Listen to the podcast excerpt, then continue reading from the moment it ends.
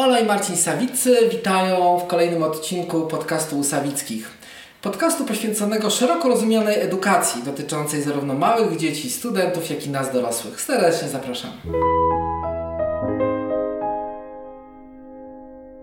W dzisiejszym odcinku gościmy pana profesora Marka Kaczmarzyka. Witam serdecznie. Witam, dzień dobry Państwu. Eee, tu dużo o panu profesorze nie trzeba mówić, ponieważ, ponieważ osoby interesujące się edukacją pewnie jakby znają z różnych publikacji, szczególnie dotyczących e, mózgu, neurodydaktyki, sposobu działania e, młodych ludzi, uczniów, dzieci.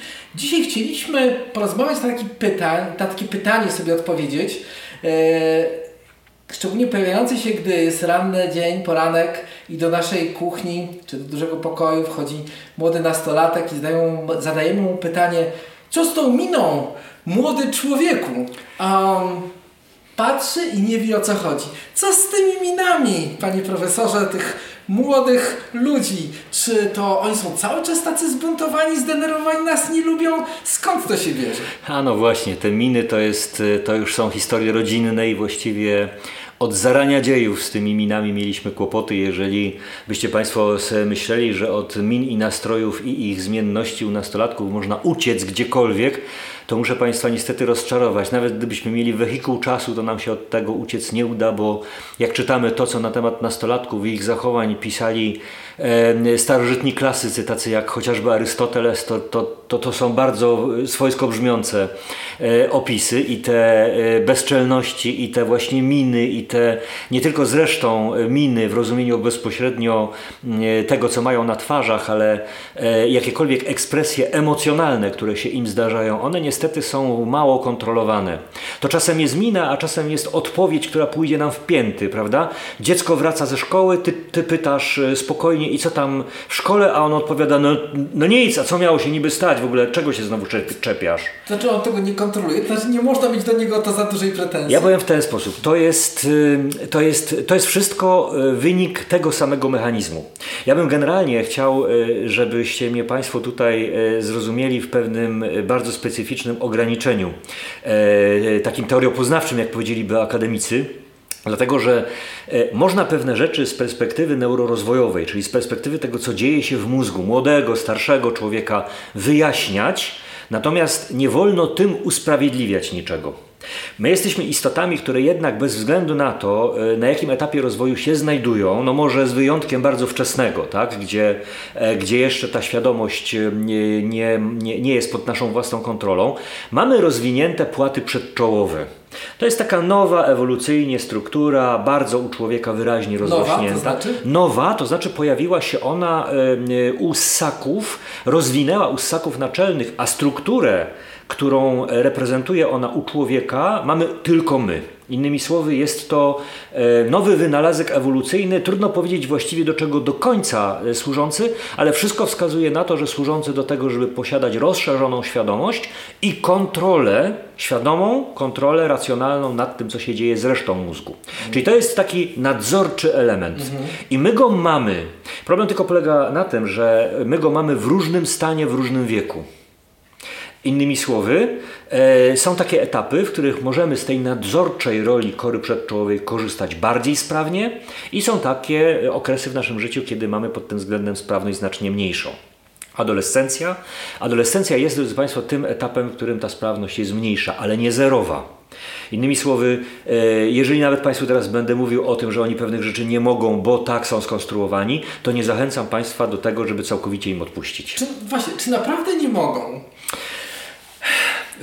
W pewnych stanach emocjonalnych tak, naprawdę nie mogą. Nasza kora przedczołowa spełni tą funkcję, o której e, Państwu powiedziałem, czyli tą nadzorczą funkcję, e, wprost proporcjonalnie, albo odwrotnie, przepraszam, odwrotnie proporcjonalnie do intensywności emocji, które przeżywamy. Im emocje są wyższe, tym kora przedczołowa ma mniejsze możliwości. I to, jak Państwo wiecie, nie dotyczy tylko e, nastolatków. Jak nas ktoś rozgrzeje powyżej pewnej granicy, takiej, no wiecie Państwo, emocjonalnej, no to też robimy rzeczy, których się po sobie nie spodziewamy.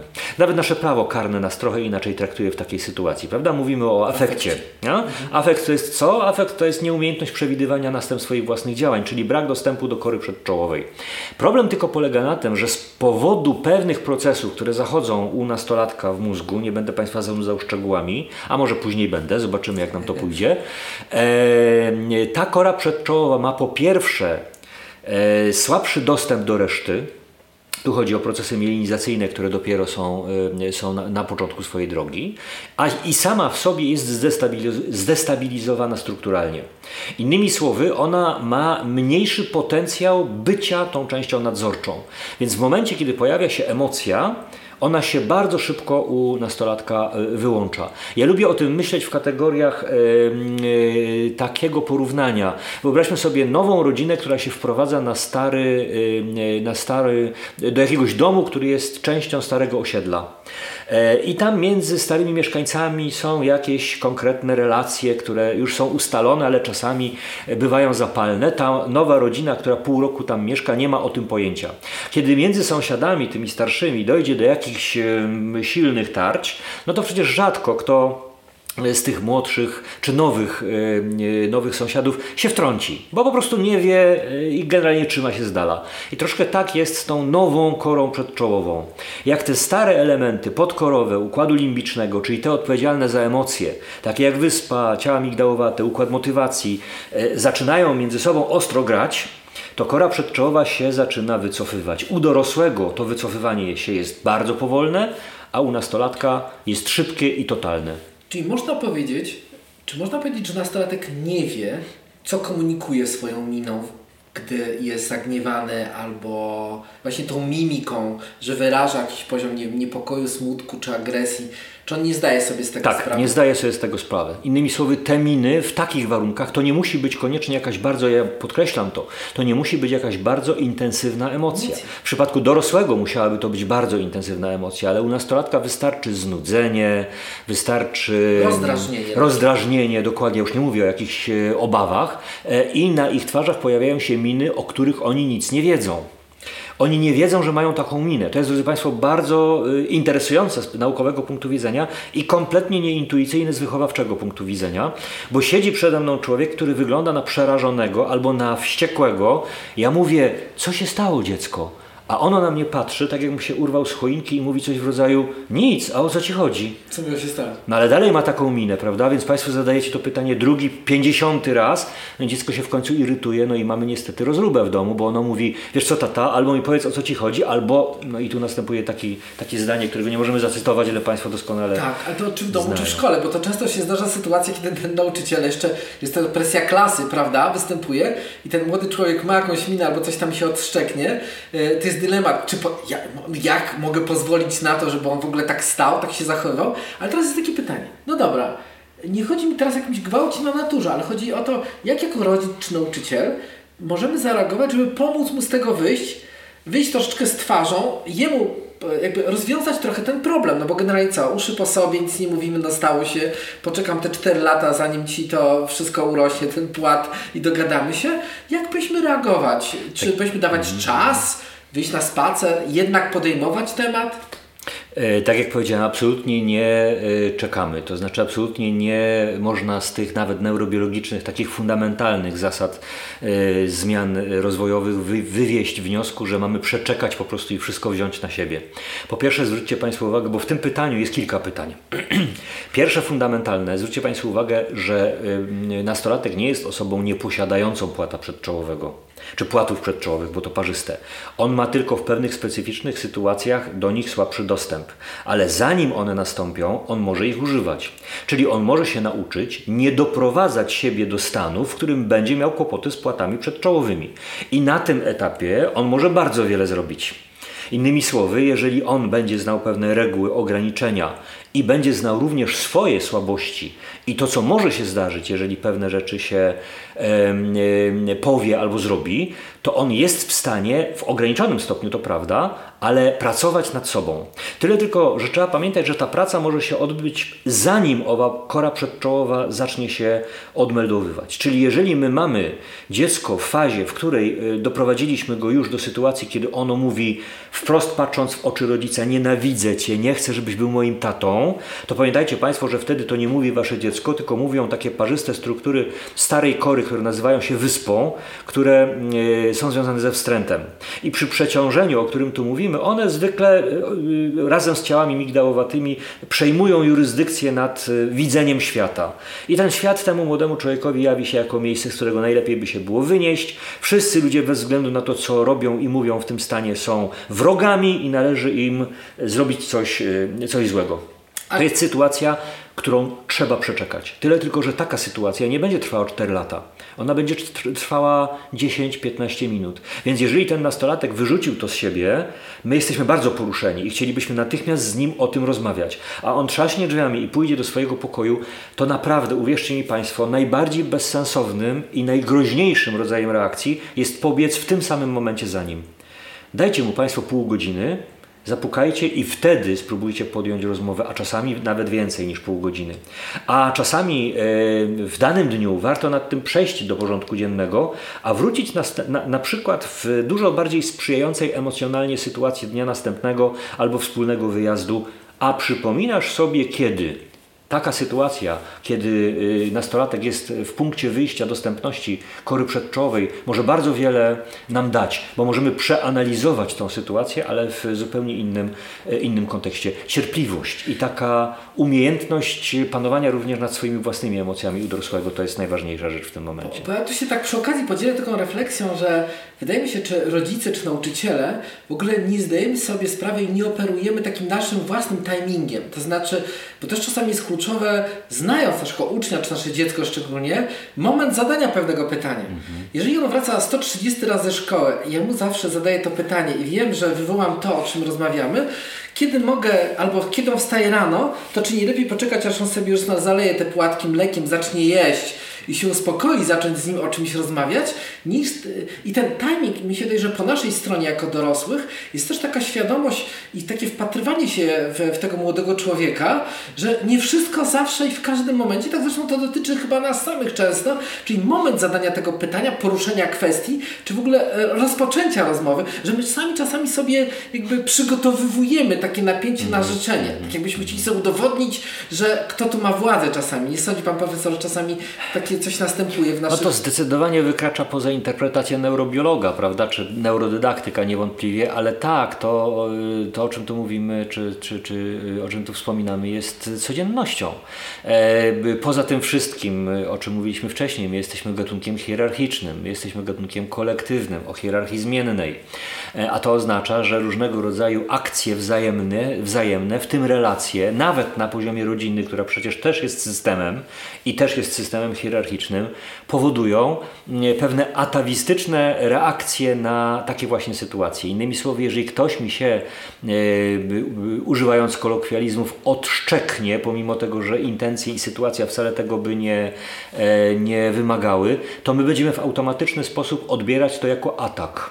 Jeżeli nie zapanujemy nad tym atawistycznym rodzajem interpretacji i właśnie pozwolimy sobie, a ty co znowu tak burczysz, no to nakręcimy tylko spiralę zbrojeń i wprowadzimy to mm, e, dziecko tego młodego człowieka w ten stan, o którym tu mówimy. Zdecydowanie to jest po naszej stronie.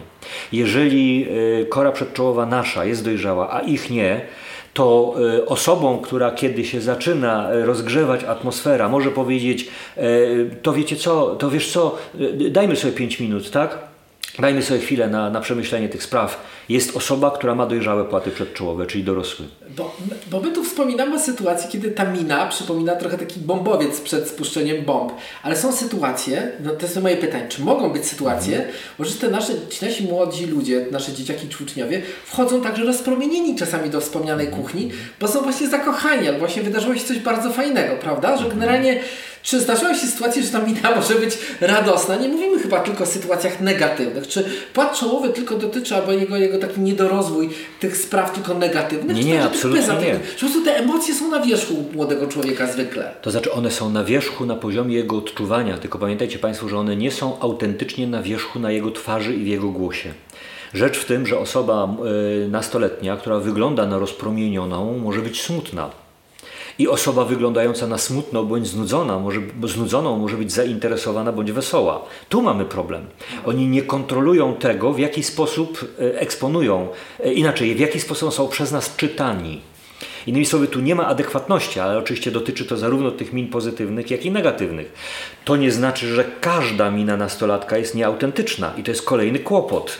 Oni są nieautentyczni tylko czasami. To zależy od konfiguracji sytuacji, od tego w jakim są stanie, w jakim są nastroju, co się stało przedtem, co się będzie działo potem, z jaką miną zetkną się u nas. Bo jeszcze pamiętajcie Państwo, że to jest tak, że oni nie potrafią, e, oni nie potrafią e, panować nad swoimi własnymi minami, ale też w bardzo małym stopniu czytają nasze miny poprawnie. Oni mają kłopot z odczytywaniem właściwych emocji na minach, e, z min osób, na które, na które patrzą. Ty się do nastolatka uśmiechasz, a on odbiera ironię. Ty mu mówisz coś miłego, a y, on w Twoim głosie y, cynizm. tak czuje cynizm. Niestety tak to działa. Także to jest bardzo niebezpieczny okres na poziomie komunikacji. No i musimy go jakoś. A jeżeli mówimy o rozwiązaniach, to czy rozwiązaniem jest jednak podejmowanie rozmowy i dialog, czy omijanie i przyczekiwanie tego czasu? Co by Pan Profesor radził tak od strony takiej, nie wiem, Radził, mm, Radziłbym stosować zdrowy rozsądek. Znaczy żadna z tych skrajności nie jest dobra. Próba rozmowy na temat każdej miny i każdej reakcji emocjonalnej. Absolutnie. I to obie strony. E, unikanie rozmowy w ogóle spowoduje, że przestaniemy znać swoje własne dziecko. I, i odwrotnie. E, nie ma rad. Znaczy ja wiem, że kiedy się rozmawia z kimś, kto, kto gdzieś występuje jako, jako jakiś tam specjalista, to najczęściej się oczekuje, e, że on coś konkretnego poradzi. Ale drodzy Państwo, e, poradniki parentingowe to mają do siebie, że najczęściej są radami wtórnymi, czyli mnie się to sprawdziło, albo pewnemu zbiorowi ludzi się to sprawdziło, więc ja piszę jak było. Czytajmy je raczej jako wspomnienia i pamiętniki, niż jako bezpośrednie rady, jak radzić sobie w swoim domu, bo każdy dom jest inny i każde dziecko jest inne i każda sytuacja jest inna. Więc stosowanie zdrowego rozsądku jest dobrym pomysłem i jednak mimo wszystko pamiętanie o czym, że te dojrzałe płaty przedczołowe mamy, mamy my dorośli. A oni, młodzi, żeby przetrwać ten trudny okres, potrzebują tych dojrzałych płatów przedczołowych. Nie mają ich w swoich mózgach. Jedynym miejscem, gdzie mogą, ich, y, mogą je znaleźć, są nasze głowy. Więc pamiętajcie Państwo, że bez współpracy taki młody człowiek jest w ogromnym niebezpieczeństwie emocjonalnym, a nawet fizycznym. A jeszcze tak podpytam, a w jakim mniej więcej okresie w, y, y, ma, ma to miejsce, kiedy te, te płaty są jeszcze takie słabiutkie, a później dojrzewają, kiedy możemy się spotykać z takimi takimi jakby trochę nieprzewidzianymi mm -hmm, reakcjami. Podstawą tego zjawiska jest y, tak zwana przebudowa synaptyczna, to znaczy taki proces, który polega na tym, że my jako dzieci mamy pewien nadmiar połączeń pomiędzy neuronami w naszych mózgach. No, pewien to jest eufemizm, mamy dwa razy więcej połączeń niż dorosła osoba. E, I musi teraz nastąpić pewna redukcja, która zmienia mózg dziecka w mózg osoby dorosłej. 80% tego całego redukowania e, się e, kumuluje na etapie mniej więcej 12 17 roku życia, w tych pięciu latach. Ale to jest, to jest bardzo poważne uogólnienie. Pamiętajcie Państwo, że e, po tym następuje natychmiast zastrzeżenie e, z mojej strony, że u e, ludzi ten przedział czasowy jest bardzo osobniczo specyficzny. Mówimy o pewnej średniej, czyli większość ludzi przechodzi najintensywniejsze zmiany między 12 a 17. A zdarzają się dorośli, którzy naprawdę mają słabe płaty czołowe. Prawa krzywej Gaussa są nie, nie, nieubłagane. Są po jednej z jej stron młodzi ludzie, dziesięcioletni, którzy mogą mieć już mózgi właściwie w stanie dojrzałym. To są ci młodzi dorośli, tak? E, których czasami dostrzegamy. E, ubralibyśmy ich garsonka albo garnitur i mogliby spokojnie rządzić bankiem, prawda? Bez problemu, albo państwem nawet. Oni są rzadkością, ale zdarzają się. Większość jest takich, o jakich mówimy, no ale tak jak mówię, prawa krzywej Gaussa mówią, że skoro jest dojrzały dziesięciolatek, to będzie też niedojrzały czterdziestolatek. E, jest on tak samo unikalny jak ten dojrzały dziesięciolatek, ale zdarzy się. On jest wtedy w jeszcze etapie selekcyjnym e, silnej przebudowy, no i będzie się zachowywał e, tak jak nastolatek. Nawiasem mówiąc, jeżeli na przykład w zbiorze dorosłych ludzi, którzy mają pełnić role wychowawcze, na przykład w gronie pedagogicznym szkoły, o, mamy taką osobę, to ona jest trudna, ale bardzo cenna Bo zwróćcie Państwo uwagę, że ona jest takim łącznikiem pomiędzy nami dorosłymi, jako dorosłymi, a tymi młodymi, których my dorośli, z naszego kontekstu na to spoglądający, trudno nam jest uchwycić ich. Natomiast ten człowiek, będąc w takim stanie, jest w pewnym sensie buforem. E, no tyle tylko, że trzeba go pilnować jak każdego innego nastolatka. Buforem, a z drugiej strony takim e, łatwym do, do, do czytania znakiem, gdzie reszta może po sobie nie dać poznać, mhm. że coś tam jest tuż pod powierzchnią, a ten, ta osoba łatwiej wyrazi to gestem, słowem, czy jakimś swoim niepokojem, który wyrazi. Mało z tego, łatwiej też zrozumie reakcje młodych, tak? bo one są jego reakcjami. Tak, mhm. tak, tak, tak, Nie zmuszajmy go tylko, co jest niezwykle ważne, do stawania po którejś ze stron. Tak.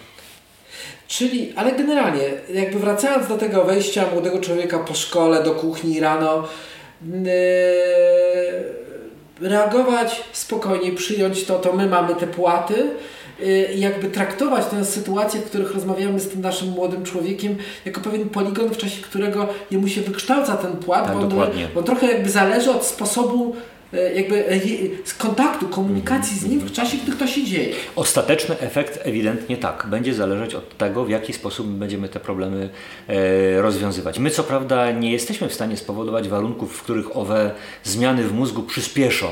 Mielibyśmy takie marzenie, prawda, żeby jak pociągniemy, to to będzie szybciej rosło, no ale to niestety tak nie jest.